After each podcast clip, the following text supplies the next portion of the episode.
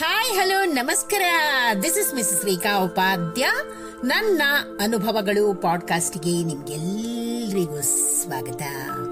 ಬನ್ನಿ ಸ್ನೇಹಿತರೆ, ಇವತ್ತಿನ ಈ ಹೊಸ ಸಂಚಿಕೆಯಲ್ಲಿ ನಾವು ಪ್ರಜ್ವಲ ಶೆಣೈ ಕಾರ್ಕಳ. ಇವರು ಬರೆದಿರುವಂತಹ ಒಂದು ಸುಂದರವಾದ ಹಾಗೂ ಉತ್ತಮವಾದ ಕವಿತೆ, ತಿರಸ್ಕಾರ. ಹಾಗೂ ಇದರ ಭಾವಾರ್ಥವನ್ನ ಕೇಳಿ ಆನಂದಿಸೋಣ ಮತ್ತು ಕಲ್ತ್ಕೊಳ್ಳೋಣ. ಮನೆಯಂಗಳದಿ ಬೆಳೆದ ಹೂವೊಂದು ಅಳುತ್ತಿರಲು ಮರುಗಿ ಮನ ಕರಗಿ ಸ್ನೇಹ ವರಸಿ ನಿಂದೆ. ನೀರುಣಿಸಿ ಆಸರೆಯ ಕೋಲಿರಿಸಿ ನಿಂದಿರಲು ನೀ ಅರಳಿ ನಸು ನಗುತ್ತಾ ಬಂದೆ. ಮನದಂಗಳಕ್ಕೆ ನಾ ಬರುವೆ ಜೊತೆಯನಲು ಮನ ಸೋತು ಹೃದಯದುಳು ತಂದೆ. ಅವರಿವರ ಬಿರುನುಡಿಯ ಕಡೆಗಣಿಸಲು ನೀಯನ್ನ ಜನುಮದ ಗೆಳತಿ ಮನೋಭಿಲಾಷೆಗಳೆಲ್ಲ ಸಲಿಲದಿ ಈಡೇರಲು ನೀ ಆರು ನನ್ನ ಕೇಳಲೆಂದೆ.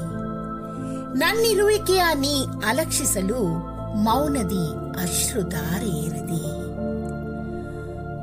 ಪುರಸ್ಕರಿಸಿದವರೇ ಇಂದು ಕಸವಾಗಲು ಕಣ್ಣಂಚಲಿ ಉಕ್ಕಿದ ಕಂಬನಿ ತಡೆಹಿಡಿದೆ.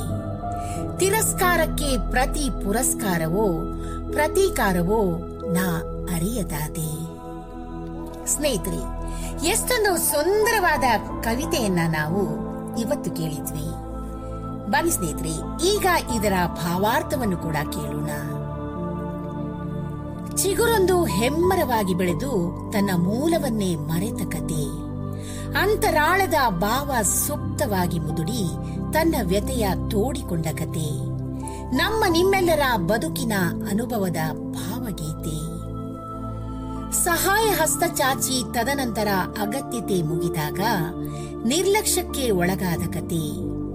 ಗಿಡವಾಗಿದ್ದಾಗ ಬಾಗುವ ಮನಸ್ಸುಗಳು, ಬಲಿತು ಪ್ರೌಢ ಹಂತಕ್ಕೆ ಬಂದಾಗ ಎದೆ ಸೆಟೆದು ನಿಂತ ಕತೆ. ಎಷ್ಟೋ ಬಾರಿ ತಿರಸ್ಕಾರಕ್ಕೆ ಒಳಗಾಗಿ ರೋಸಿ ತಿರಸ್ಕಾರಕ್ಕೆ ಪ್ರತಿಯಾಗಿ ಅದರ ಪ್ರತಿಬಿಂಬವನ್ನೇ ಬಳುವಳಿಯಾಗಿ ಕೊಟ್ಟ ಕತೆ. ನಾನು ಎನ್ನೋ ಅಂಧಕಾರದ ಪರಿ ಎಂತಹ ಸಂಬಂಧಗಳನ್ನು ಕತ್ತಲೆಯ ಕೂಪಕ್ಕೆ ತಳ್ಳುತ್ತವೆ. ತಿರಸ್ಕಾರಕ್ಕೆ ತಕ್ಕ ಪ್ರತೀಕಾರವೋ, ಪುರಸ್ಕಾರವೋ, ಅಥವಾ ನಿರ್ಲಕ್ಷ್ಯಕ್ಕೆ ಪ್ರತಿ ನಿರ್ಲಕ್ಷ್ಯವೋ, ಆಯ್ಕೆ ನಮ್ಮದು. ಏನಂತೀರಾ? ಈ ಒಂದು ಚಿಕ್ಕ ಕವಿತೆ ಹಾಗೂ ಇದರ ಭಾವಾರ್ಥ ನಿಮಗೆ ಇಷ್ಟವಾಗಿದ್ದಲ್ಲಿ, ದಯವಿಟ್ಟು ಇದನ್ನ ಲೈಕ್ ಮಾಡಿ, ಶೇರ್ ಮಾಡಿ ಹಾಗೂ ನನ್ನ ಪಾಡ್ಕಾಸ್ಟ್ ಅನ್ನ ಫಾಲೋ ಕೂಡ ಮಾಡಿ ಸ್ನೇಹಿತರೆ. ಧನ್ಯವಾದಗಳು. ಮತ್ತೆ ಸಿಗೋಣ ಮುಂದಿನ ಸಂಚಿಕೆಯಲ್ಲಿ. ನಮಸ್ಕಾರ.